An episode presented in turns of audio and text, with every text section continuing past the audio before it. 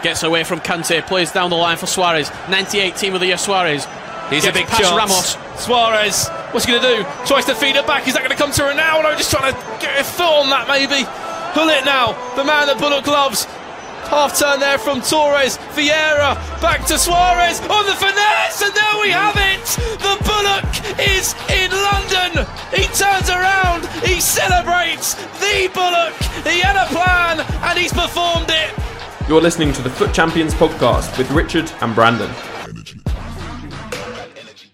What is going on? Welcome back to a brand new podcast, week 8 now of the Foot Champions Podcast. We're back for another week of esports has passed, another week of Foot Champs and Weekend League has gone by. First of all, before we start this episode, a big thank you for the response we got actually on that Kurt podcast, one of our favourite ones to do so far as well. We nearly hit 1,000 views on YouTube, and as I said before, I think we've worked out that we're hitting at least 1,000 viewers each week, which is fantastic for us, especially since we've only been launched from November. So a big thank you on that one. So if you do want to get involved in the show at any point, it's at FootChampsPod over on Twitter. Obviously, you can use the hashtag as well.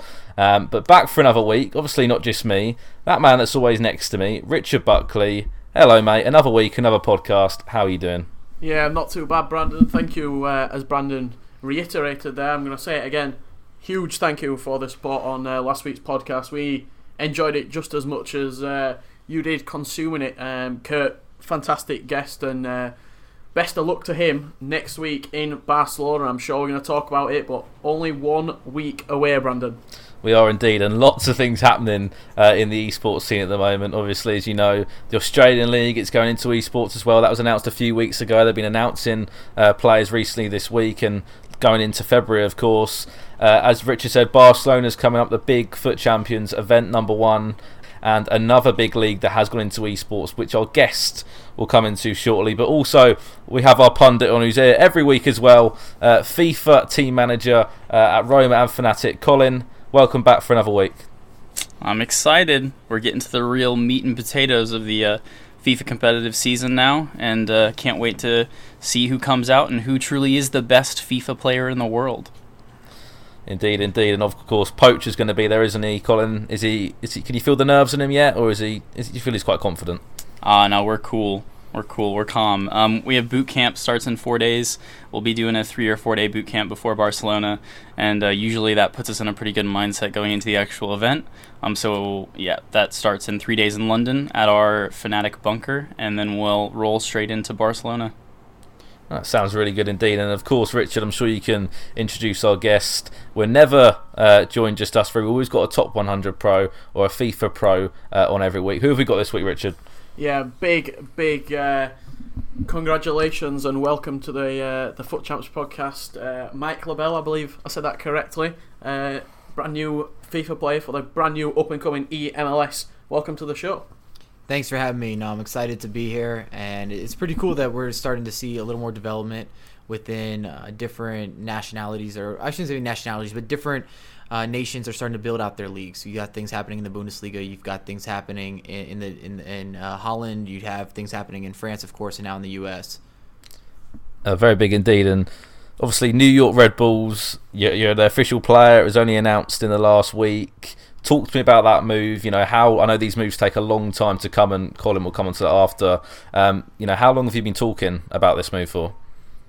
So the New York Red Bulls and I have been speaking a lot for, I'd say, months leading up to this, in terms of what it looks like, what our visions are, what your goals are in terms of being a competitive player, a content creator, and then how does that parallel with the league, and how does that parallel with the organization? Do you guys want to create content? Do you want to base things around FIFA and football, or soccer in this case? We're talking about the MLS, and what does that kind of look like? And obviously, you used to be at Hashtag. Obviously, you left there. Was that always the intention to move to an American club, or was it just, you know, I fancy something fresher at the time?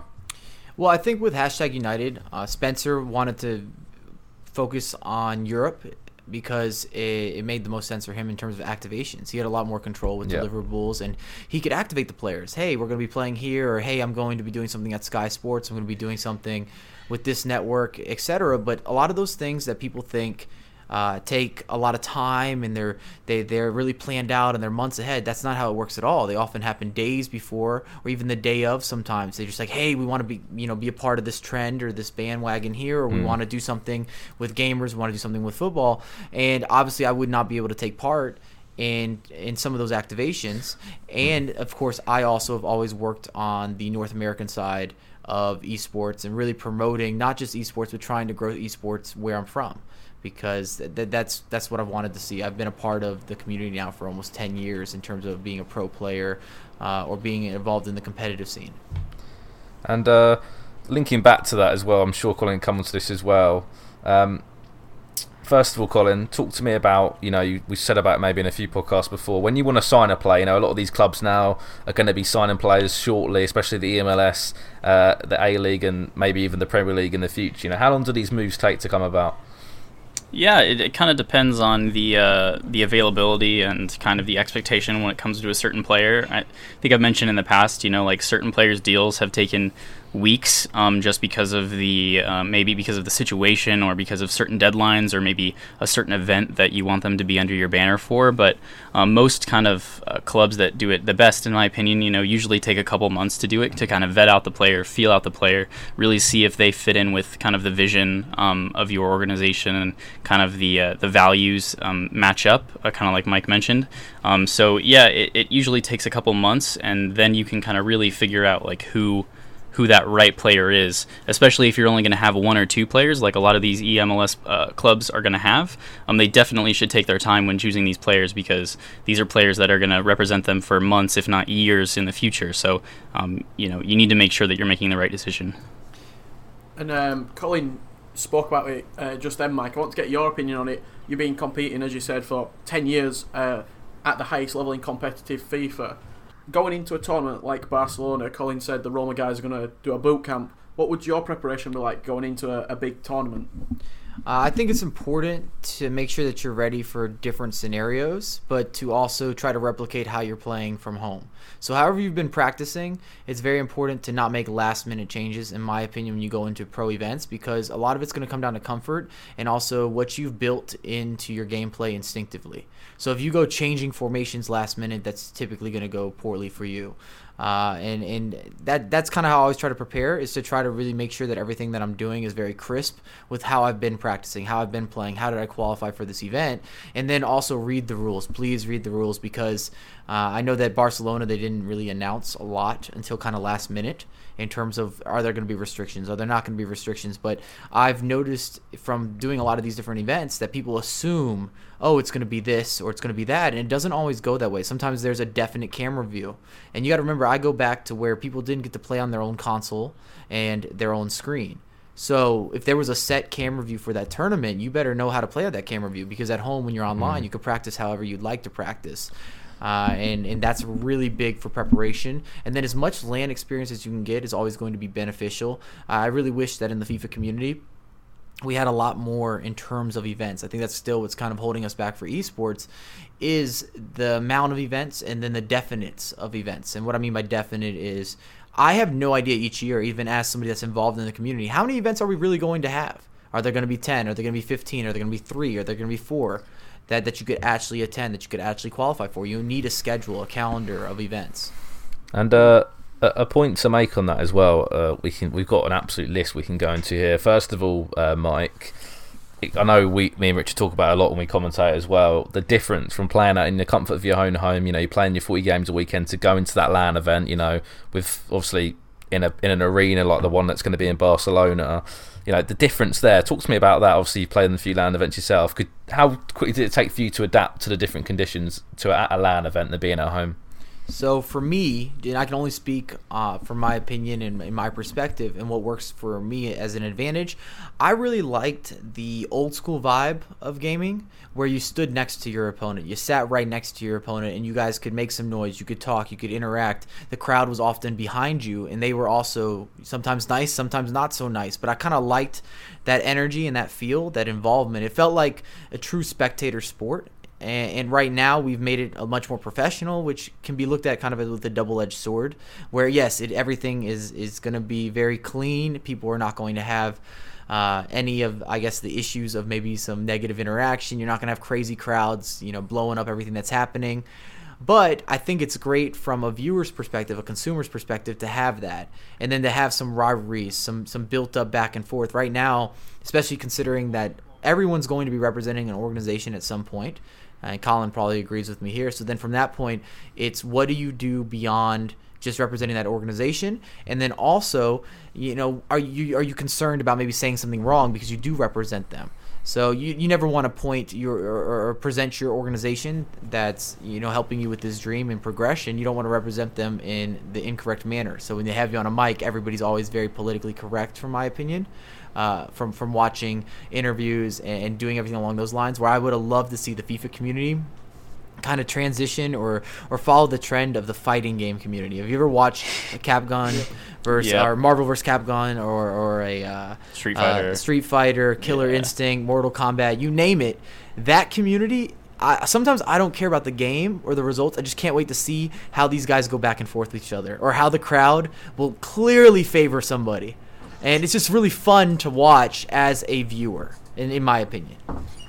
Yeah, I think you're totally right there when it comes to kind of like the sanitization almost of competitive FIFA in a lot of ways, because I definitely think there's a reason that Kirk can say things that, say, Poacher couldn't, right?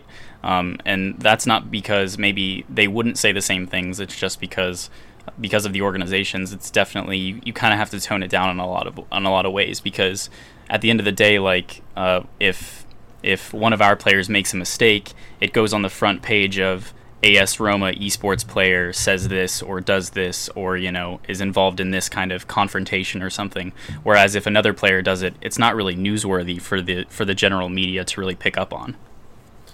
No, I completely understand the kind of the dilemma there, where it's like, you know, you want to make very non-traditional and entertaining content, right? And entertaining media. Like Kurt is one of the most interesting professional players to follow. But you never know what he's going to do, and that's kind of what makes him interesting. Other than, you know, you can almost guarantee that he's going to brag on himself. Exactly. You can almost guarantee that he's going to say something positive, reassuring, like how good he is as the best player with his little accent and everything. But Kurt's a fun guy, man. I like him a lot, and I think he's good for the community. He's going to fill a definite role there. Like anytime they take a chance and interview Kurt, you never know what he's going to say, but you can almost guarantee EA's not going to like it. Yeah. You spoke about the audience in other games playing a factor. I know me and Brandon can comment on this. Early on last year, we went to the Ziggo E Battle in Amsterdam, and it was actually at the Amsterdam Arena, and that was one of the only events where we've actually seen a crowd play such a big part, because in Amsterdam, Ajax Danny made it to the final. The crowd loved him. He was getting cheered. They were encouraging him on. Hashtag Tass, who was in the final with him, got booed out of the building.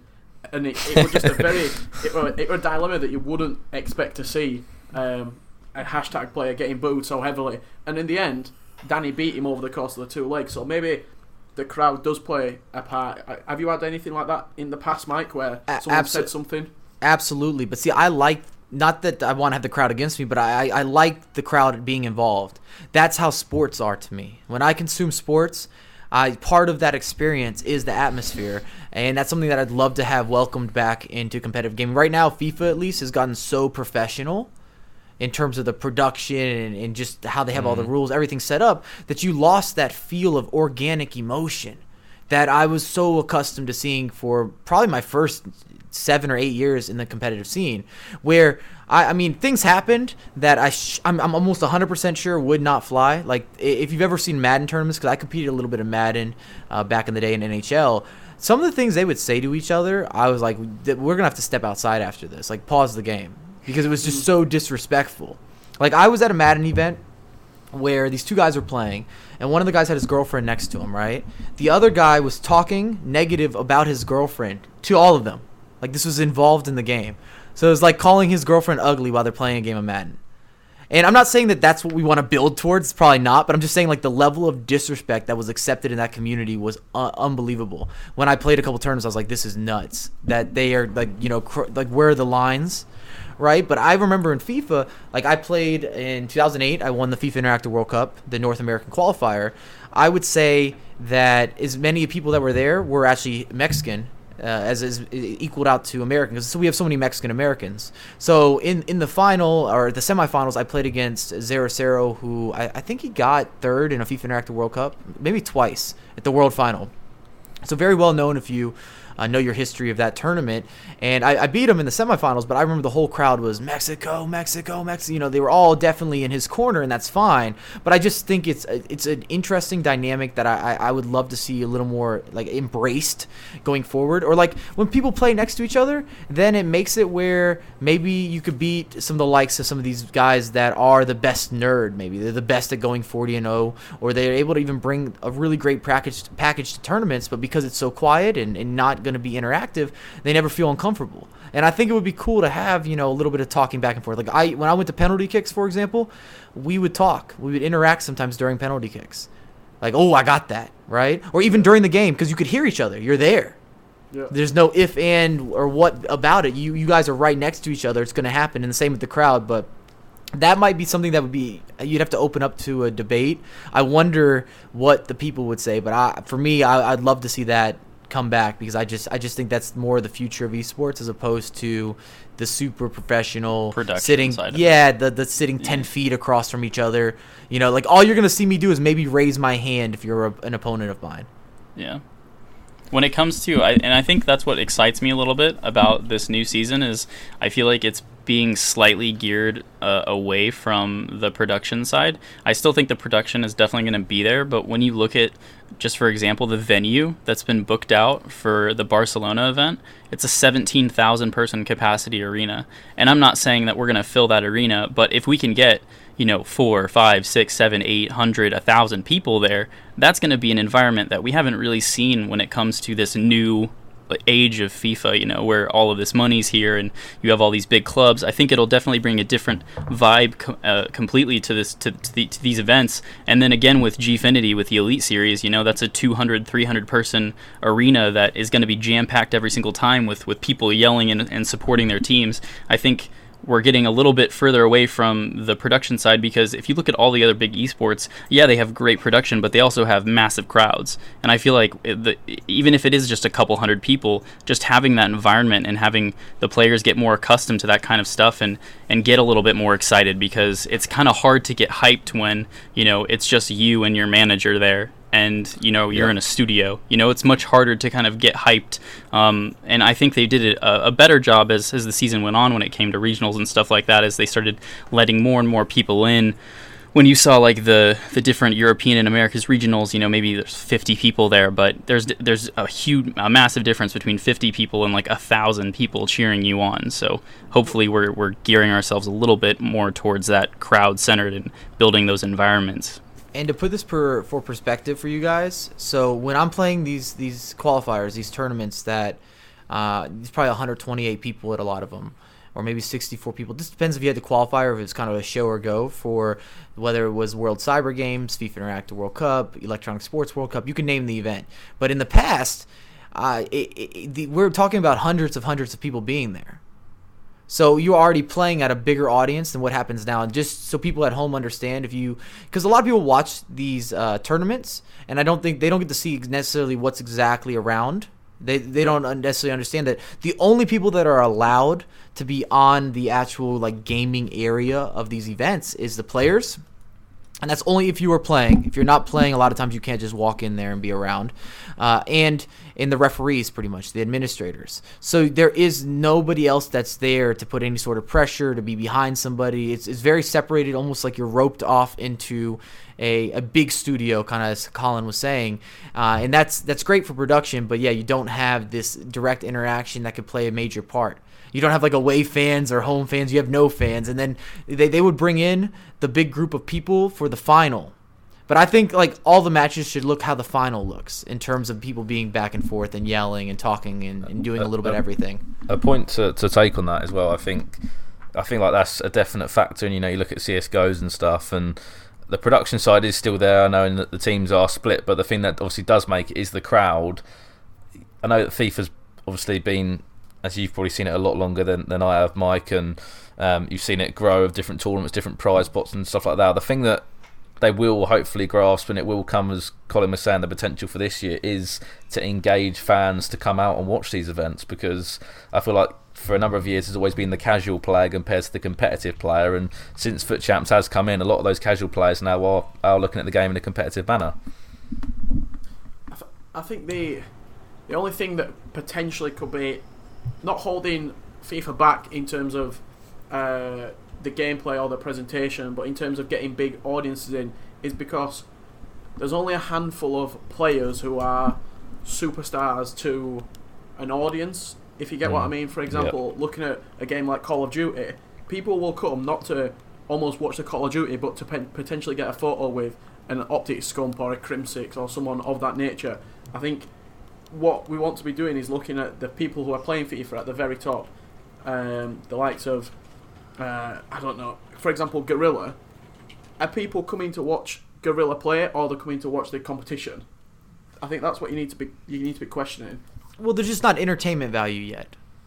That's what we're missing. Like, we have a competitor. Go ahead. A point to make on that, I think this could be a point for you, and especially for you, Mike. Obviously, if you come up against New York City, do you feel like where the clubs have come in it now, and you've got players representing clubs with rivalries, could that bring what we've been missing? Potentially. It just really depends how the event's set up. Like I said, I think you need to see some crowd interaction. You need to see some interaction between the players. Right now, you see no interaction between players. Like, when you see somebody celebrate a goal, they're zooming in on that person celebrating by himself. Like, you're not next to the guy that you're celebrating, that you're happy about. So it doesn't really involve the other player. You just go on to the next moment of the game. And I think you can capture some of the best memes and the best replay value moments of competitive events are how players talk about other players and how they interact with other players. In my opinion, when I watch back pro events, I'm watching because I know this dude's getting heated and I can't wait to see what he's going to do. Or to see somebody battle back, that competitive spirit. But everybody has their own way of viewing gaming, but I definitely think that entertainment side is missing. Because we could take Gorilla, for example. Gorilla is the largest reach, I think, of any competitive player in FIFA right now. Is that a safe statement? I think he's got, 500,000 subscribers very quickly. Yeah. He's always on the podium for events. He would be considered your superstar, right? Yeah. But you're not going to see him yell or celebrate or even give interviews where he really gives you a lot to go off of in terms of really getting to know this guy way beyond gaming. Like when you compare to maybe a Scump or who else did you say? A Nade Shot, for example, someone of that. Nade Shot, everybody knows everything about Nade Shot, And that's where you go from being popular or being really great at a game to being, I think, a superstar, is when people want to know what's your day-to-day life, what's happening with you, not just how to get better at FIFA. And I just want to speak to Mike about... obviously, I know you said it in the YouTube video, you don't know everything about the hashtag EMLS yet, but as an overview and stuff, when did you know that this kind of project was going to launch this year? I was waiting on the press release just like everyone else, and if we're going off the press release, which I think is what we should go off of because these are definites, we have an event here that's going to happen at PAX East. That's a definite. That's where this tournament's going to take place. But in terms of details beyond that, I haven't seen anything beyond the same things that you guys have read.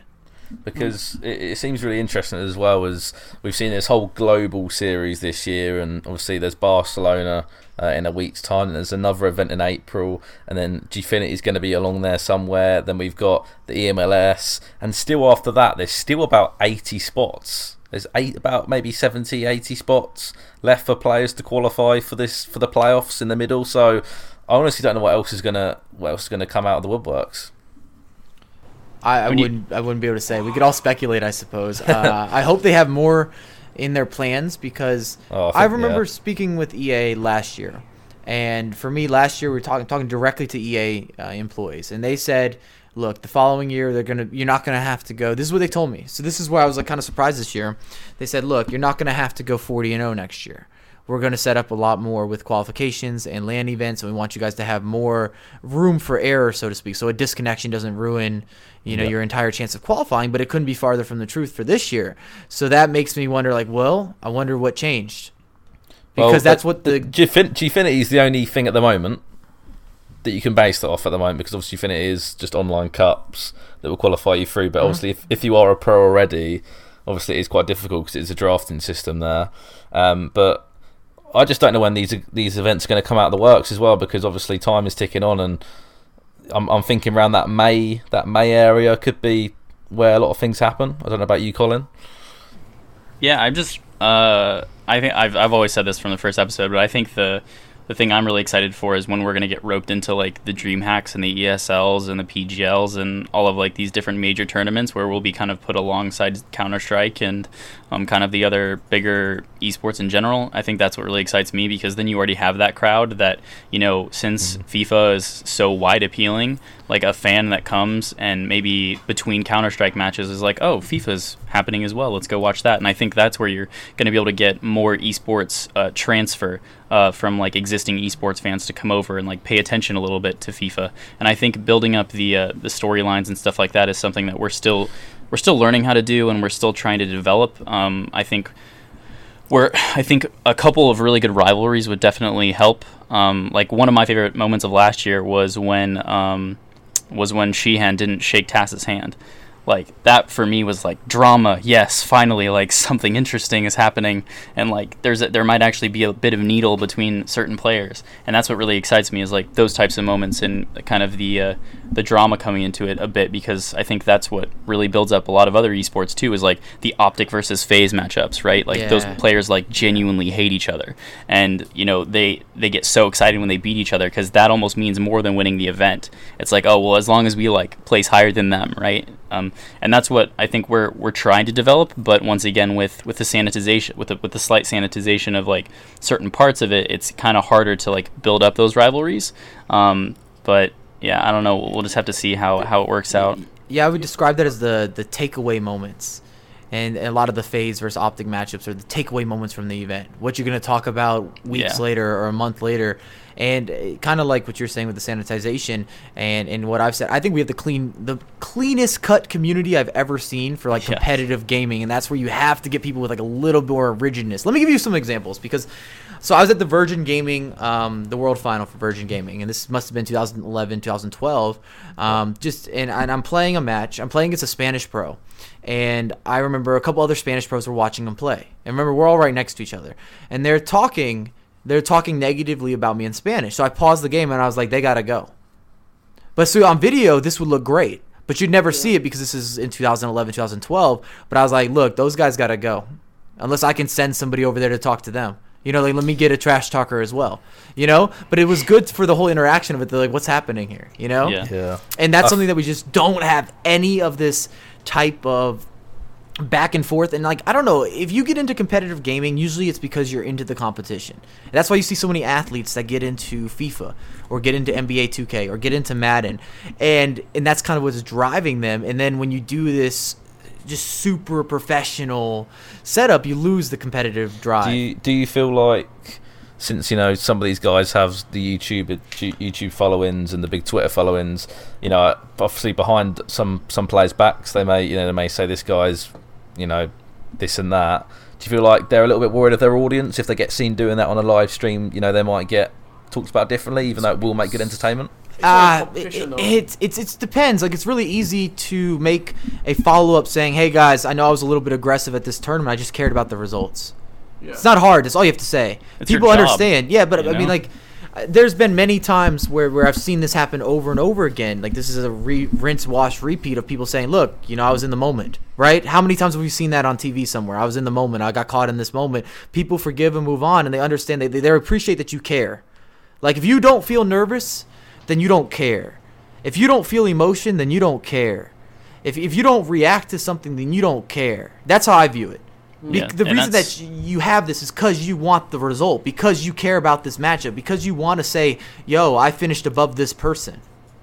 And that's why I think one of the biggest moments of last year, too, that was really early on, and I don't think a lot of people remember it, and I think these two were actually really criticized for this, but when Aga and Gorilla got grouped from Bullock, and Rocky. Both of them left the event, and I don't think came back until the last day. And some people were like, oh, sore loser. It's like, No, but like Mike was saying, it's because they care so much and because they have that drive to succeed. That's the reason they didn't want to be there anymore. Because at the end of the day, like when it comes to esports, like it's down to you, especially in FIFA. At the end of the day, it's you. It's not your teammates. You know, you don't have, it's not Rocket League where you have two other guys, or COD where you have four other guys to back you up. Like, no, it's FIFA. It's 1v1. It is all on you. And I think that sometimes it's like kind of nice to see the emotions come out in different ways, whether it is the Amans and the Dannies where, you know, they're shouting at the top of their lungs and getting excited because they're scoring goals, or it's like tears after games like Alexander in I think Vancouver after he got eliminated, you know? There's all these different moments that kind of stick out in my mind, and it's always the extremes of certain emotions. It's never really like or like Shells when he won his event, you know, that was amazing as well because of how excited he got, and it's never really like there's certain events that I don't really remember as well, just because the champion like didn't really seem like he was that happy that he had won the event. So yeah, it's interesting, the kind of the temperaments that are coming into FIFA are definitely a lot more level-headed than in other esports and a lot of other, you know, FPSs and different types of games. And it comes off in a genuine way, not to cut anyone off. Like, you know, you guys asked about, well, what if there were repercussions? What would happen here? If it's a reaction to something, I think it comes off very genuine. Now, it's one thing if you're like, yo, I'm going to go after your mom or something, okay? You're pushing some lines. You're talking about somebody's family, you know, but like in terms of reactions, like you said, tears, emotion, yelling, screaming, being happy, being sad, you can see it on their face. And I think that's something that we have a lot of room to improve, which will be really exciting. Or even post-game interviews. Like if you get in there and you ask the right questions, you can get the correct responses or the interesting responses, as opposed to, you know, some of the more politically correct questions that everybody asks, like, well, what did you think of your gameplay? You know, how about what did you think of your opponent? Mm. Yeah. It's always the best interviews are the ones where you see a little bit that the player didn't want to show you almost. Even in real-life football, when an interviewer asks a question to a manager and that manager reacts, that's what I have nothing to say. I have nothing to say. Do you think potentially something that could be holding it back from the more edgy sides to the competitions is that the games are 3+, and that the organisers or whoever, FIFA, EA, whoever it might be, want the people consuming it to be less, I can't think of the word, but not harmed potentially, whereas something like Call of Duty, it's an 18, they know the people's going to be watching it are at an older age bracket. Yeah, I was going to say, can you reword that in a different way? I just want to make sure that I respond accordingly to what you're trying to address for us. So, given that FIFA itself is a 3+ and it's open to any age bracket, when it's E for everyone. Yeah, okay. When you're watching these competitions, they need to think about anybody who could potentially be watching it, so they're not going to want players swearing, for example. I remember at the Club World Cup, there was one of the players who was getting very hyped, who was swearing, and they actually had to go and warn him and say, look, you can't be doing this because you are on stream. Given other games, CSGO, Call of Duty, that they are 18+, are the organisers of these events potentially less bothered about edginess from the competitors, swearing, things like that? I think it's about understanding your community.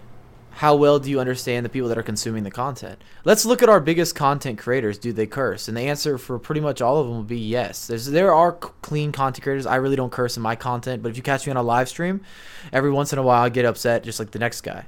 And but I mean, like, let's take the biggest live streamer, Castro. It's probably what, every 10 words probably is maybe an F word. Yep. Yeah, he's the biggest guy. The biggest, so it's proven. Let's take the biggest FIFA guy, KSI. There's not a video he has on the internet that he doesn't have at least 15 curse words. So it's like, what is being accepted or consumed from the people that are into FIFA? And I know KSI has kind of crossed over and just become this like massive brand and personality now, but even when he was a FIFA-only guy, he was the biggest one. Yeah. As well, I think you have to consider that FIFA is a very different esport in that it's the name of the game is an organization that isn't just related to the video game, you know? Like, FIFA has so many different other interests other than FIFA the video game, you know, FIFA the organization. And FIFA has so many different partners that are family friendly at the end of the day. You know, it's McDonald's, it's, you know, all of these different brands that are very, you know, like we said earlier, are a bit sanitized and are and wouldn't really like to identify themselves if the FIFA World Cup was full of a bunch of kids like swearing at each other. You know, and I don't think that's something that they would want to necessarily associate themselves with. And, you know, EA is beholden to a higher power, unfortunately, unlike COD or CS, where at the end of the day, the person you're reporting to is the publisher that's, you know, developing the game. Well, also the premise in Call of Duty or the premise in Counter-Strike, you kill the other team. Like, I think that is a very, I don't know, a certain type of outlook, like you know, in terms of, like, an even consumer point, as opposed to a sports game where it is, like, the best thing you could do is score a goal. It's just a little bit, I think, different in terms of, oh, man, look at that sniper shot, look at that long shot, you know? Look at that, like, that throw, oh, he tagged him with a grenade, or, oh, he hit a lot of nice tiki-taka passing. So I get it. You're absolutely correct with FIFA has this... almost a catch-22 where because FIFA doesn't represent just the video game but so much more in terms of football, just football in general, that they do have to really reinforce or make sure that they that they're not allowing people to go too crazy with it. But I think everything should be done in balance. Everything's good in moderation. Yeah, exactly. And I think that's where we're trying to find, I guess, your bread and butter. Where is the right place for both professional players to be happy, the developers to be happy, and the consumers to be happy, where they're like, I cannot wait till the next event, as opposed to it being more like, I think everybody's looking forward to Barcelona, but they're looking forward to it because it's one of the only events, if not the only, like, you know, of this major, like, tournament that you can look forward to consuming. Like, if you're into the FIFA scene, this is a big event because there aren't many events, as opposed to it being like a personality type of event, or like, I can't wait to see so-and-so play so-and-so. I think when you get to some of the biggest creators, then people want to see those matchups. Maybe, like, if you had an opportunity to watch Gorilla versus Rocky, I think a lot of people are looking forward to tuning into that just because those guys carry so much weight, or Dax versus Tass or something along those lines. But for your entertainment value side, I think it's like, I don't know if I'm watching for interviews or watching to learn something about this or that. It's really watching for the gameplay. Mm-hmm. I just had one more question too. So last year, the way the EA set up qualifying for these different events has changed massively. You know, last year it was set up to where, you know, the rest of world guys had their own events, the Americas guys had their own events, and then the Europeans had their own events. But now with the global leaderboard, it's definitely changed the way that the players qualify. Do you think it's a positive influence? It's just, I'm really interested coming from an America's Pro, because so far we've only really had Europeans on, so I just was curious as to what your impression was. Do you think it's, like, easier for America's guys to qualify? Do you think it's harder on you guys? Do you think it's unfair? Like, where do you sit on it? Well, I definitely think if you're in the European region, it was a big improvement for you.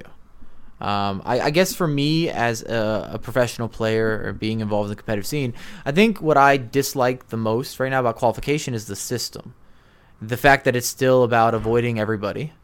And if you guys at home that are watching this haven't realized this or haven't really started thinking a little deeper, it's not possible for all these guys to go 40-0 and 39-1 and play against each other.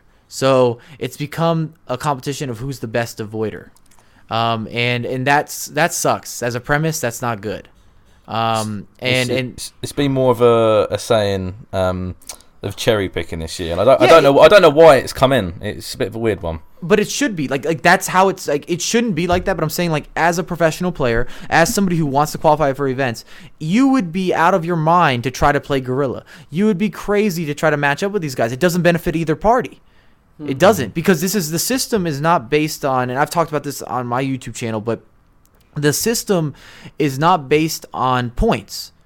It's based on wins. So if it's based on wins, then it should be based on tiers. And what I mean by this is, if you're an elite, like in the elite level, you should play elite players. If you're in gold, you play gold. If you're in silver, you should play silver at those times whenever you're going through the weekend league. Now, if it's based on skill points, which it used to be in the past for these leaderboard-based systems, then if I beat, let's say I beat Colin, and Colin's a bad FIFA player, I get like 2-3 points for that game. If Colin would have beat me, maybe I'd drop 100. Yep. So it's not a good, that's really a dangerous move on my end in case Colin's able to slide out of there with a W. However, when I play someone like Tass, maybe I could get 50 points for winning, or he could get 50 points for winning. So it's based actually on the relevance or the competitive level of your opponent, and that's how skill points work. So we have a horrible system. Now to more so go and address your question in terms of, and this is not a shot at EA. I mean, I only am telling you this because I care, once again. Like, I play this game, I consume this game, I put in a lot of time into the title, creating content around the title. And surely, by design, it can't be EA, FIFA, anyone's goal to make it where it is the best to, like, the best plan is to avoid pros. That cannot be the goal here. I don't, no matter what perspective you're coming from. Now, in terms of qualification, I do want to see people from all regions qualify. I think what they should have done is maybe increased how many players from Europe, but they should have still left, I think, a certain amount from Western World and a certain amount from the Americas. So maybe, like, all right, so based on results from last year, who's doing well at these events? You know, who's performing the best? Who has the most 40-0s, the most 39-1s? And Europe would definitely come up as being the number one region for that. So sure, maybe they get more spots. So instead of it being, what was it last year, Colin? And it was 16 slots, I think, for the Americas. I think it was 16. I think it might. I think it was 20, and then it was 4-4 and 2-2. I think so. It was like 10 Europeans on Xbox, 10 on PlayStation, and then 4-4 and 2-2. I think is what it was. So maybe you take away some of the spots from some of the other regions, and they kind of tried to have a split. I know Europe had the most last year, but it wasn't by a lot. Like, I think European players, I think they had maybe 4 more places than the Americas. And then the rest of the world had the least amount of places, I believe, but, you know, for the finals especially. Yep. So I'd like to see them still have representation from everywhere, but I think that it's more important for them to change the current system at hand. Like, I was shocked coming into FIFA 18 that they didn't, and when I say they, I say EA here, didn't anticipate or adapt to what they learned from FIFA 17, because FIFA 17 was awesome, and people were going to take so much. They're going to be just happy because we have this new game mode. You could be excited. What the hell? We got the weekend league. This is new. Oh my God. You know, like, they're going to be pumped. I was excited. I was like, okay, this is big news. What's going on? I've never seen a weekend league before. So you take some of the negatives with the positives, and you're going along the learning curve in terms of how the system goes, new rules that are being implemented. If you remember last year when the game came out, they had custom formations were allowed. You could see when someone's club was created, and EA removed these things, so they're listening. But the fact that in FIFA 18 there was no changes, I was just really surprised. And you don't see many pros or hear many pros' voice in terms of complaining, because a lot of them are able to qualify based on the current system, but the current system of just beating above-average players over and over again and becoming the best above-average player beater is not what you want to promote for competition. Not in my opinion, at least. Two things to just quickly go on that. The latter point, do you think that the people who are potentially just cherry-picking their games will be caught out at these events? Like, they will be, not exploited, but they'll be exposed? Not necessarily. Because I think there's people that do really well online that don't always do very well in person. So even though they deserve their position online and they play great from their office or their bedroom or the studio or couch or however they have their place position, they don't always travel well. And then there is the I know this tournament's set up differently, but a lot of times we've gone through very random factors where, like, if you get stuck in a bad group, we talked about or Colin mentioned August, you know, storming out. Like, upset about his results in the tournament. Start, potentially. Yeah, and let's look at Yvonne, for example. I think Yvonne drew August in both. I think it was multiple events last year that he drew August twice on the PlayStation side of things. And it's like those guys both very arguably could advance in a different group very easily. But I mean, there is that random aspect, and that's just going to be part of it. But it should be good. I think the qualification system needs to be adjusted. And just to address your question a little more direct, not necessarily do I think people will get shown up or called out that qualified from cherry picking, because I also think everyone cherry picks. I don't like go watch. You can go online. I remember watching the first weekend of the weekend league. Gorilla, number 1 on the charts, highest skill rating. Okay. And the best player he played against, I think he played one guy that was also in the top 100. And then from there on, he played, I think, gold, yeah, it was like only gold. So he played, so that means he went 40 games, 40-0, and he only played one player that was top 100 or elite. Hmm. That's a flawed like system. And how can you say, you could say, well, doesn't he cherry picks then, right? That's a clear argument you can make. Are you, going forward, would you, for just an average, a top 100 player, to earn that spot in the top 100, how many other top 100 players do you think they should have to play against? I think the elite top 100 should be kind of grouped together because, I mean, you're only separated from one win a lot of times. But I definitely think out of your 40 games, surely 10 of them should be against elite caliber players, right? Surely. 25%? Yeah. I think that's fair. I think within the current system, I don't see a way that it ends up working, because then what happens if you have like elite players and they're playing all elite plus gold players, and then maybe they get 32 wins, and then maybe someone else that is usually top 100 under the current system might get 33 or 34 because they're, you know, losing to other top 100 people. I think the interesting idea would be to maybe, you know, have some kind of separate ranking where maybe it's the top like 250 players, and then those players get grouped together and they have like their own kind of weekend league, in a way, where they all compete against each other, and then you're having an actual leaderboard where you're seeing, okay, you know, Rocky over this month has gone, you know, 60 and 8 against other pros, and then this pro has gone 30 and 32, you know? So then you kind of have a different way of looking at the metrics and looking at the way that players play against each other at a similar level, because right now you're only seeing players play against each other at a similar level in 3% of their Foot Champs games, and then in Gfinity Cups and, you know, other like smaller events where we're not really seeing it on a more consistent basis. I'd welcome that. And that's another reason that we really don't know anything about rankings. People always ask me, where do you rank people? How, you know, who's the best player? Who's this? Exactly. Who's in the top 10? It's like, impossible. I can't give you a valid answer with any types of logistics behind it. I could tell you who won this event last year. I can tell you who wins this event this year, but does that mean that guy's the best player in the world? Not necessarily, because we don't have enough events and we don't have a clear, measurable of system that allows you to kind of be able to say, yeah, this dude was awesome this year. Like, damn, he did awesome every single event. Do you think as well as, I know, as you said, one good example could be less, more events, but FIFA as a game, it is football at the end of the day. You know, compared to other esports where I think Colin has explained the game mechanic in the game, you know, this thing is the best and it will always destroy this person. It's football at the end of the day. FIFA, you can have the best Ronaldo card, but there is going to be one or two chances that he won't be able to finish at the end of the day. Okay.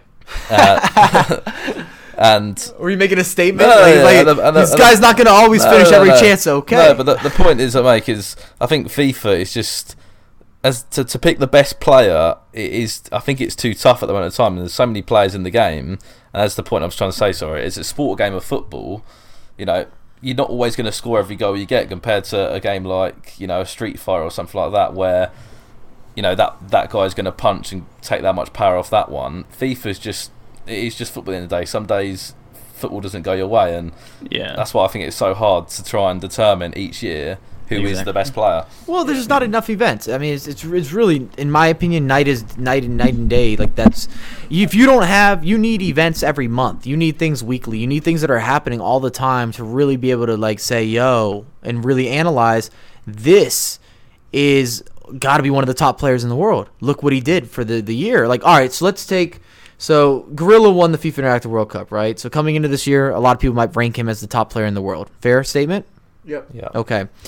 How many events has Gorilla played this year, right now, up to this whole year of FIFA? Zero. Zero, yeah. Absolutely zero. Definite zero. How many? Zero. His first event will be Barcelona. How can you have a ranking system with any level of validity when you have zero events for the number one player in the world, arguably, over, what are we, 4 or 5 months in?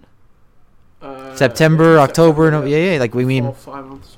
4 months, yeah. Yeah, 4 months and some change for the arguably the number one player that has zero events. And that's, to me, that's a big issue in terms of building up esports, and then also, of course, having any like system of ranking. Because like if Gorilla has a bad event, let's say he has a bad event in Barcelona, and listen, Gorilla, if you're listening, I am not trying to put that on you at all. I don't, you know, I want to make sure like I am not wishing any sort of negative vibes your way. But just hypothetically speaking, let's say he has a bad event. Does that mean that he no longer is a badass player? He's no longer an amazing player. We're going to take away his credibility. That sucks. That's so much pressure every event you go into, because there's like one event, two events over the whole course of a year. Do you think a good player you can link on with that? And again, that's not saying that Agger had a bad year last year, but you know, he had a lot of pressure on him, and it did affect him at tournaments, and he even said that, you know, he felt like he needed to deliver. You know, he's this icon name in the FIFA eSport world. He needed to perform, and do you think that was a good example of that? Perhaps. I mean, there's just not a lot of events, and there is the random aspect of group draws. Like, I remember I was at the event last year in Barcelona. Was it Madrid? Was it Madrid? It was Madrid, I think. Right? Yeah, Madrid. Last year, Madrid. So I was at the Madrid event, and I mean, I definitely watched that group. August and I are very good friends. Yvonne and I are good friends. So it was August, Yvonne, Danny, and another Dutch pro. Man, I forgot his name. He had a great year as well. So that was their group. That was their group of four. It's like two people can't come out of this group, but they're all four of them are capable of winning this event, in my opinion, as someone who's consuming. And it's like, or definitely all four are able to go far in this event. And there is that kind of random aspect, but yeah, you know, I mean, people talk about August not necessarily getting the results that we're accustomed to seeing. I don't think he qualified for the FIFA Interactive World Cup either, and no, he didn't, which was like unheard of for August. But I mean, he won DreamHack easily. I don't think he conceded. If you guys remember, he didn't concede a whole goal or an entire tournament. I don't think he conceded a goal on the Xbox side. And he won the Danish Championship, I think, last year as well again. Correct me if I'm wrong, but I mean, like, he won some major events that people don't necessarily bring up because they're all focused on the one major or the one or two major events. But I don't even think he had that bad of a year, and compared to most people, it would be considered a good year. But for him, of course, you're accustomed to seeing him on a podium, always right there. There's a few guys like that. I would say at this current point, we're used to seeing Gorilla. Is it in the running? Like, you would always could put him as a favorite. Rocky is in the running as a favorite. August is in the running as a favorite. I'm not sure if Tass is still in the running as a favorite or not, because he won that first initial event. Like, I definitely know that people are watching Tass. No doubt. They're definitely watching him. But in terms of, and Tass, you know, I got nothing but love for you. But in terms of professional events, I've known Tass for, 5 years maybe? Since he started playing at the pro scene, last year was his best year in terms of winning a major event and doing really well and getting all this exposure online and so forth. Like, he's never been in a final before or a top three or a top four. Like, he's never been in those types of positions prior to last year. Whereas, like, August or Gorilla, Rocky, Bruce Granick, I feel like I'm missing a couple people that I should definitely be talking about. The German guy's been Tim Ox, Kai Wallen. Yeah. They've been in these positions before where I've been to World Cyber Games where I've seen them win something. I've been at FIFA Interactive World Cups, they win the event or they're right there, second, third. You know, I've been at Electronic Sports World Cup, right there, winning the event, second, third, over and over again. So you have a certain expectation, and sometimes when you think about it, because of the game being sort of random at times, it's such an achievement that they have managed a way to win events year in and year out when there's so many people competing and the game does have that random feel. And I think one thing that's going to kind of take a bit of the randomness out is the format for Barcelona. So we know now the format, which is going to be Swiss system, which I was incredibly excited for because, you know, I've seen it in Counter-Strike, and I think it definitely puts a lot of teams in a position where the draw can only be so bad for you, you know, where because that first round draw is completely random, you know, but after you lose that, then you're also going to play someone who's 0-1, and if you lose another game, then you're going to play someone who's 0-2, and it's basically win 4 games, you're through, lose 4 games, you're out. And the thing is, like, when you talk about these guys, when you talk about the Timox, when you talk about the Gorilla, and you know, these top guys, like, they're not going to lose 4 games out of 8, I don't think. So I think it's going to really help to make sure that the best guys are actually making it through to like the knockouts and to the next stages, whereas the groups could be a little bit, you know, horrible, whereas, you know, they weren't really seeded last last year, which was a bit of a problem. But then again, how do you really seed those groups, you know? And so you're not going to really have those groups of death, whereas now it's just going to be Swiss system, you know. It's going to be completely random, and it's going to be based on how you are performing that event. And so you're going to be playing people that are in the same kind of form. So if you're 2-0, you're also playing someone who's 2-0. If you're 3-0, you're also playing someone who's 3-0. So I think it's going to be really interesting to see how it works for FIFA, but I'm really excited, and I'm really, optimistic for how it's going to work. And I agree with you. I've never seen, and I've been involved, like I said, 10 years.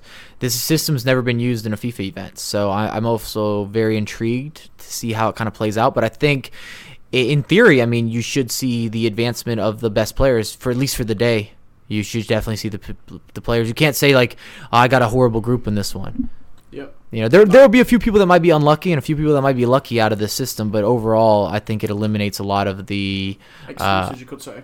Yeah, and also the random side of actually the drawing of players, where we've always been sitting in that room, like, please pick my name or don't pick my name. That's always been what's happening, you know, because all pros know who are the favorites or have the best chance to win events, right? So when you're sitting there waiting for your name to be drawn or not drawn or whatnot, there's definite people that you would rather see right now or you'd rather see later. Like, for example, if I was at a tournament and I'd rather not play August in my group.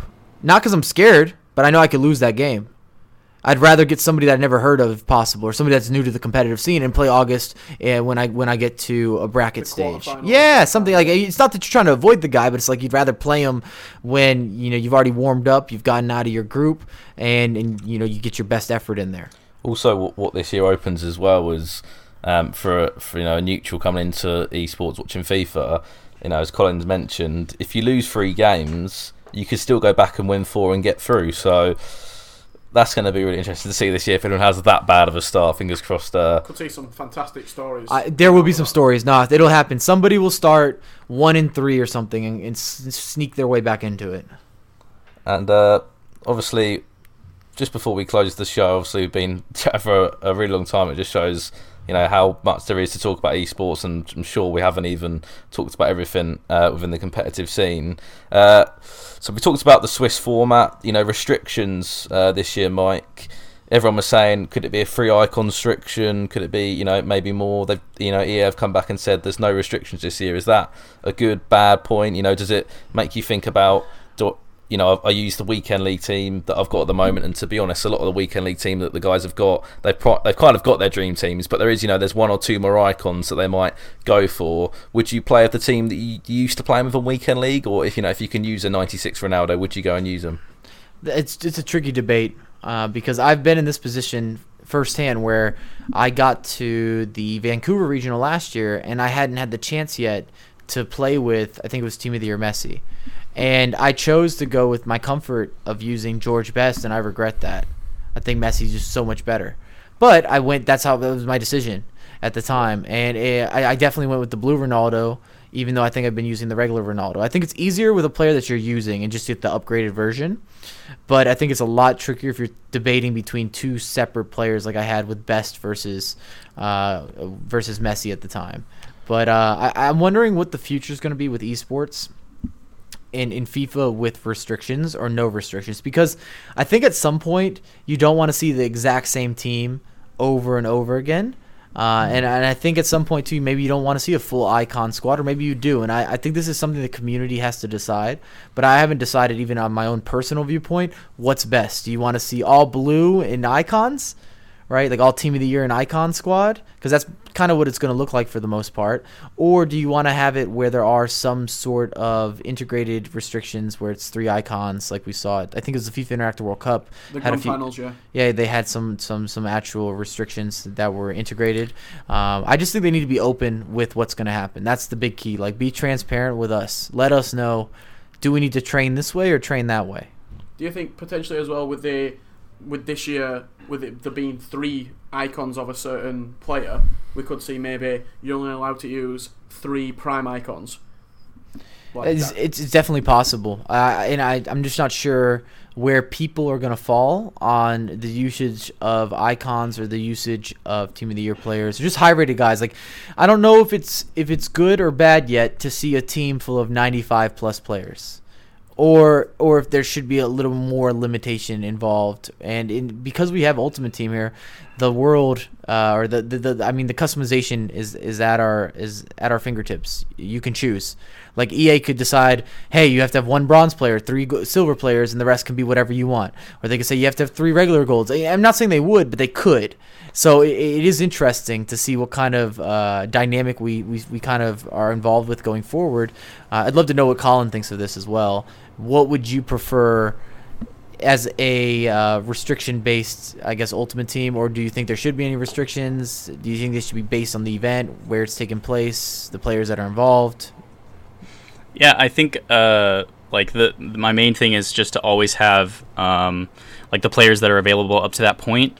And I think it to a point it might even be better to have it to where they're available for at least 2 or 3 weeks before the event, because I think a big problem is just bringing in a different esport. For League of Legends, right? They wouldn't come out with a patch like 1 week before a big event or before the start of the LCS season. You know, they wouldn't do that. So I think it's kind of unfair in a way to release a team of the year and have these players available essentially like a week before the players aren't really able to figure out what the meta is, because the meta in FIFA is like something really interesting where it kind of like develops like each week, you know, as we get different informs and as we get like these different players, which I think is really interesting because it adds a different dynamic of, you know, strategy and, you know, oh, are you going to use that 90 rated striker Bale, or does that striker Bale like enable you to use other players or use a different formation that maybe you couldn't use because of chemistry or because of these certain other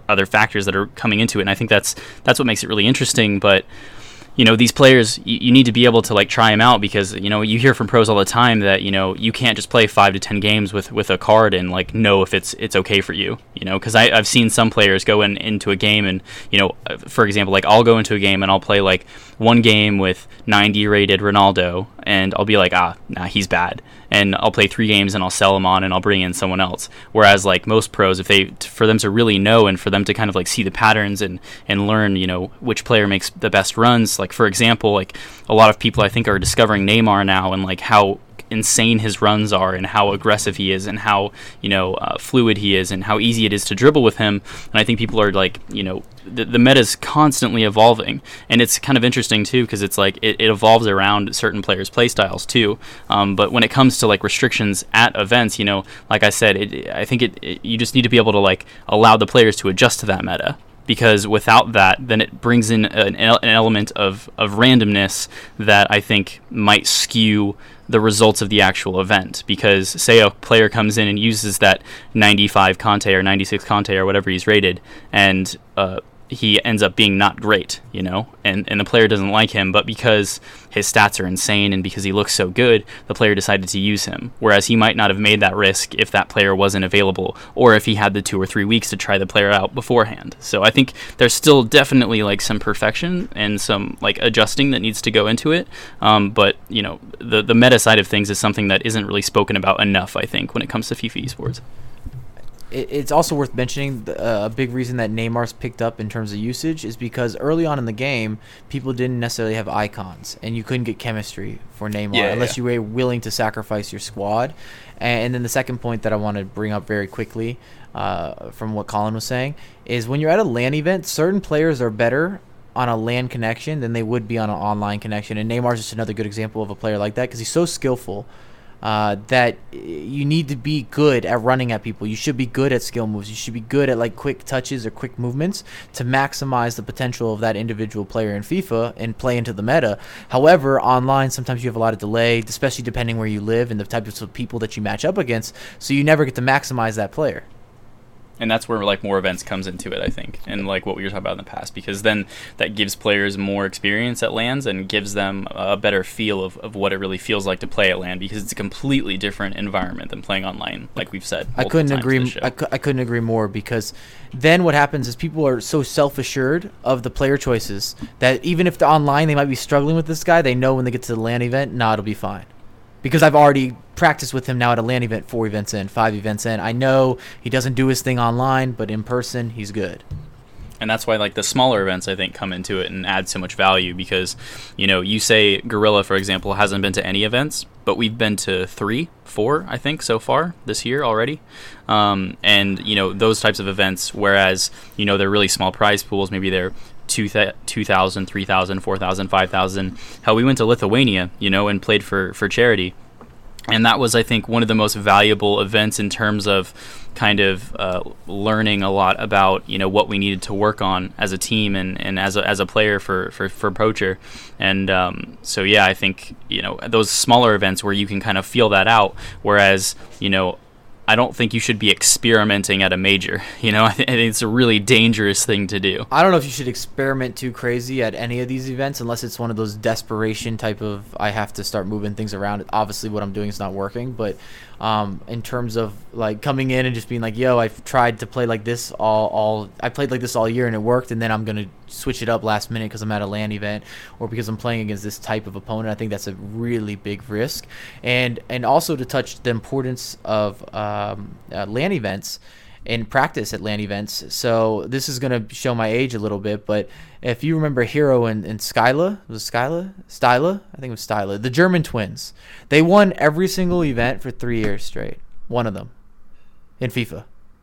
And they were like the first big sponsored athletes. They were with SK, which is a massive gaming organization. Wow. If you're not familiar. And yeah. They were Adidas athletes, which this is like, we're going way back, guys, like 2005, 2006. But one of those guys won every single event, and there was a lot of events, but the reason they won every single event, they knew tricks that other people didn't know, and they knew tricks that only worked on land. Like, I remember watching them score certain types of crosses and certain throw-ins. They were really good with certain throw-ins. This is when throw-ins mattered a little bit more, I think, than where they're currently at, in terms of, like, you could kind of set them up and do some really unique off-the-ball movement. But I just recall watching this, and I'm like, I've never seen this before. And I swear this wouldn't work online. And I went and tried online. It doesn't work online. So it's like they knew that it would work at a LAN event, and these little intricacies matter a lot, kind of like set pieces. Right now, there's so many different ways to take set pieces currently, and you're going to see things at every single pro event. You'll see set pieces that you probably have not seen very often or never seen before in terms of how to move players, like make runs beyond the wall, or how to set up a couple little quick passes or something that's going to work well on a LAN, but just you might never see the real results of it or the consistency of it with an online match. And what I'm looking forward to as well, and I'm sure you know you could relate to this as well, Mike, when you go into a tournament, of course, It is a case of tournament football. You know, you need to grind out games. You're happy to take a 1-0 win as long as you've got those 3 points on your group table. You know, was that something that you went into tournaments with? You know, you thought, I know this year's FIFA is a lot different. It's more, you know, you need to keep scoring. But, you know, when you were at event, was your mindset, I just need to keep scoring, or would I get maybe 2 goals then sit back and try and defend? You feel like FIFA 18 is a year that you need to keep scoring? I believe so, especially in Foot Champions game style. Well, I was going to say, in Foot Champions, the majority of my losses, and just based on talking to people, are usually people that hold the ball really well. Like, they get a couple goals, and then you just don't see the ball because they can hold it so easily because of, like, a lack of balance, in my opinion. Like I think it's easier to pass the ball around than it is to pressure defensively, like, especially as a unit. As a controlled unit, it's very difficult to get your midfield to go with your attackers, your defenders to go with your midfield, you know, when you're making the presses and you're trapping these triangles and so forth, at least from my experience. But, I mean, ugly W is an ugly W. It doesn't matter. It's still a win. Every single event that I've been to, the guy that wins the event, whether it's myself, somebody else, or whatnot, you're going to have games that have some luck involved, and you're going to have games that are ugly, like you grinded the W out. You can't say you played your best FIFA, but you got it done. And do you think we might see you at that April event? I'd love to be there. I'll definitely be grinding a lot in February for the weekends. You never know, man. It's like one bad weekend and you're out. And I think that's something that we have to see shifted in terms of, and by bad, 36 wins. You might not be able to recover from a 36 out of 40 wins. And an interesting point to make on that as well is on that global series, there's a last chance weekend in there. Obviously, it needs to be explained a little bit more, whether it would just be literally one weekend, play your best, so many players go through. What would you take from your November qualifier month into February? You know, you've had, obviously there's a lot of time to reflect since then. Would you feel more confident going into that February qualifier month? Or I think the biggest mistake that I made around November would just be not preparing the team like other pros did. I didn't anticipate that competitive players and pro players would invest so much money. Yeah, I wasn't accustomed to seeing competitive players put $10,000 into a video game before the year started, or $5,000 this year, though. Yeah, that's what I'm trying to say. Exactly. Yeah. So I had no prereq to say this is what's going to happen. So I wasn't prepared to go up against Ronaldo teams, not Cristiano Ronaldo, like the original R9. Brazilian. Yeah, the R9 over and over again. I wasn't prepared to see this happening. And this game, in my opinion, also is very RNG. So the better your team, like you don't have to be a great player, but if you have an awesome team, a far superior team, you're going to get more wins. Yeah, plain and simple. Like your wins will increase because of your team increasing in terms of their value. I'm a very much casual Foot Champs player. If I've got a full weekend to play, I will play it, and I'll play the games. And I've found that I've got quite a good team. Vieira's in there. It's not a fantastic team, but I've got some meta players, you could say. But if you go up against that 94 R9 Ronaldo, 9 times out of 10 he'll score 2-3 goals. That could be the difference between a win or a loss. And for me, it doesn't matter that much. I'm just playing for rewards. But for somebody, that could be the difference between qualifying and not qualifying. Do you think it's a fair way of just if you can put more money into the game, you can get a better team, you might be able to qualify? It's part of the current system.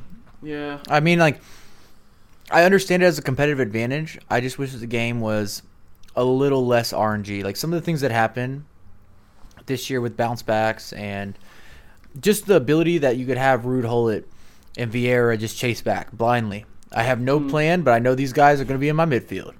And it's effective. And I think that's the challenge from EA, trying to make a game that is consumer-friendly for the casual gamer, but then also esports-friendly for the competitive pro. Which was a point we talked about before. We talked about, is the game coming to a stage now where it has to go in an esports direction or, in the way that FIFA has been prior to that? I think you're starting to see that transition, right? Like, up until this point, and I've said this, in previous podcasts, but if you've made it this far, then I think I can say it again. It's 2 years ago, I think that esports was just the glint in the eye of EA, and it wasn't something that maybe they were just starting to think about, or maybe the groundwork had been started to lay down, but the development cycle is so short. The game's developed in, I think it's like a 2 or 3 month period in the middle of the development cycle of the previous FIFA, and so I think we're in an age where the game is starting to transition to more of an esports centric play style, and it's trying to become a bit more balanced. Whereas before, the objective was to create the most realistic simulation of football, because at the end of the day, this game's a football sim. It's not an esports title necessarily.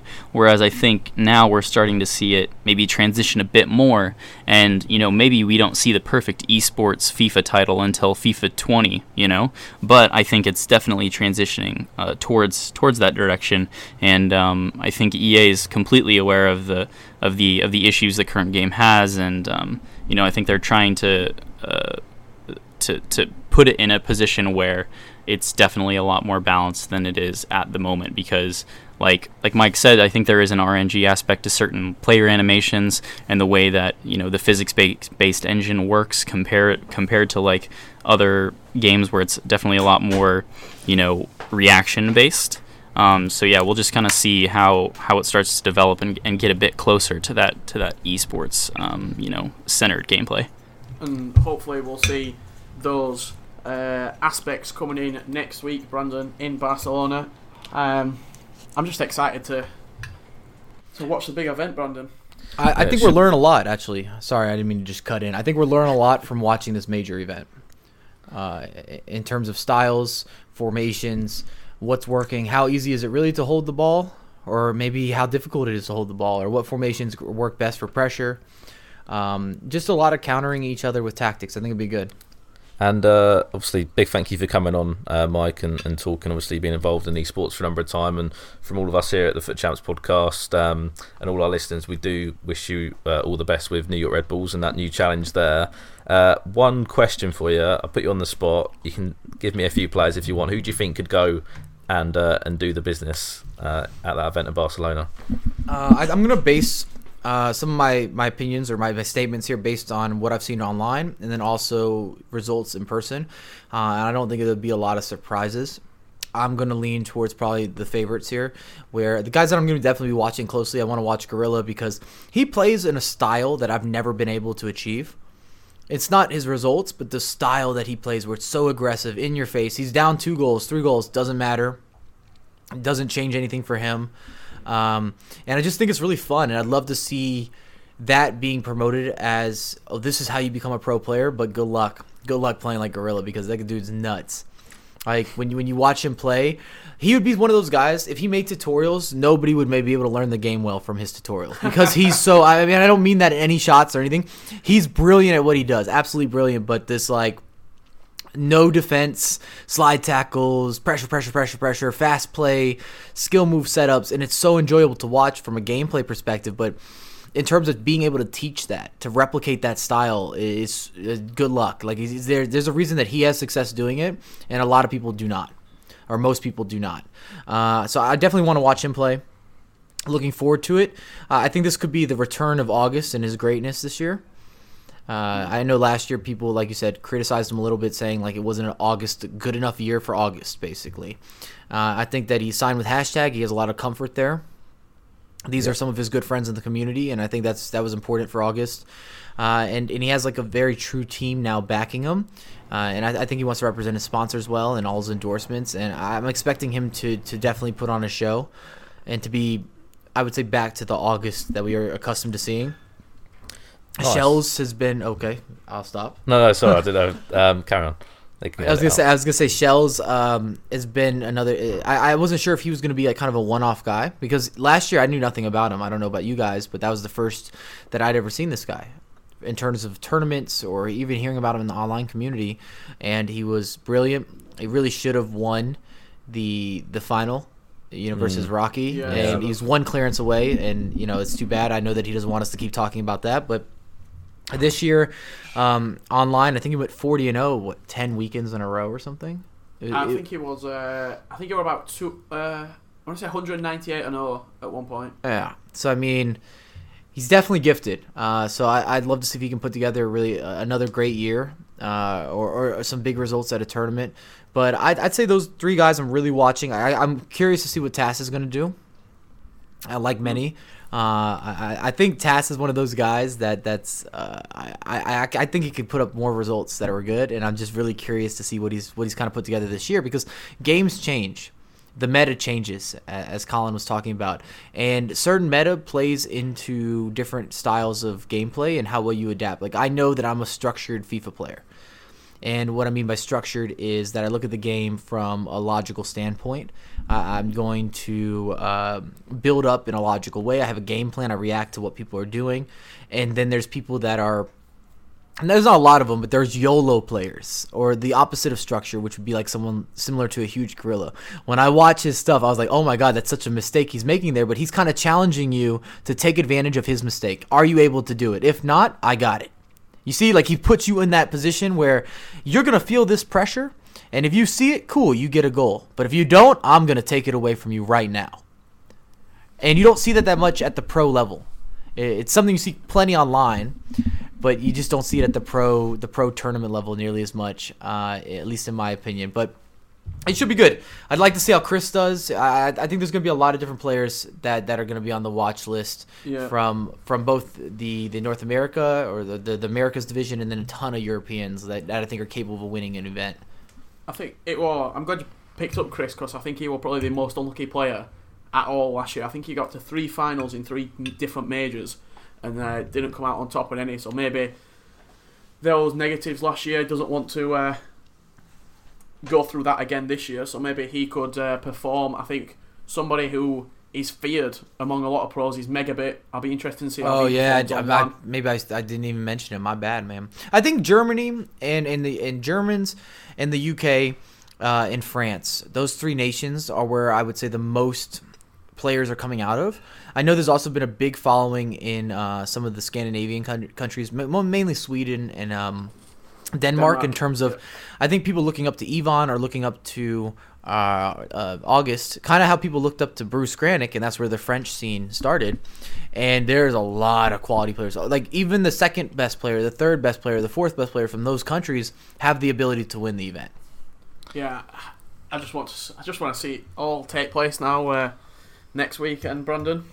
Most definitely, and I'm glad you highlighted Megabit there, a player that I think is feared by men, and you got to remember as well, hashtag Ryan out on his first outing as part of Hashtag United after leaving Excel after a good year for him as well last year, and there's just so many new faces as well that are coming into this tournament as part of the 128 players, which I'm really looking forward to seeing. Of course, Colin's player Poach is going to be there. Woo! And I'm sure he'll be right behind him as well, but we're going to wrap it up there for this week, the Foot Champs podcast. Hopefully you've enjoyed it. Be sure to drop a like on the YouTube video. Make sure you subscribe, of course. Go follow us on Twitter @FootChamps Podcast. Big thank you, Mike, for coming on. Mike Labelle from New York Red Bulls. Just signed there. We'll be part of that EMLS project as well. And hopefully he'll get himself qualified for the April event. Colin, thank you, as always, for coming on, being our extra pundit in the show. And, of course, that man, Richard Buckley, next to me. I've been Brandon Smith. Enjoy Weekend League this week. Enjoy the Barcelona event next week. Hopefully there'll be a big winner there. And we'll catch you next time. Goodbye.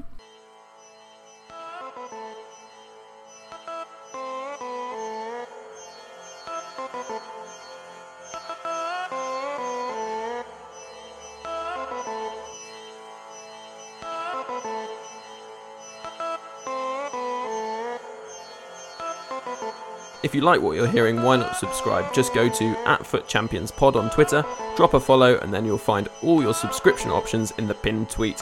Oh, and also, while I've got you, why not check out this podcast's more casual older brother, the Foot Weekly Podcast, for in-depth reviews, Team of the Week rundown, content chat, and general foot discussion.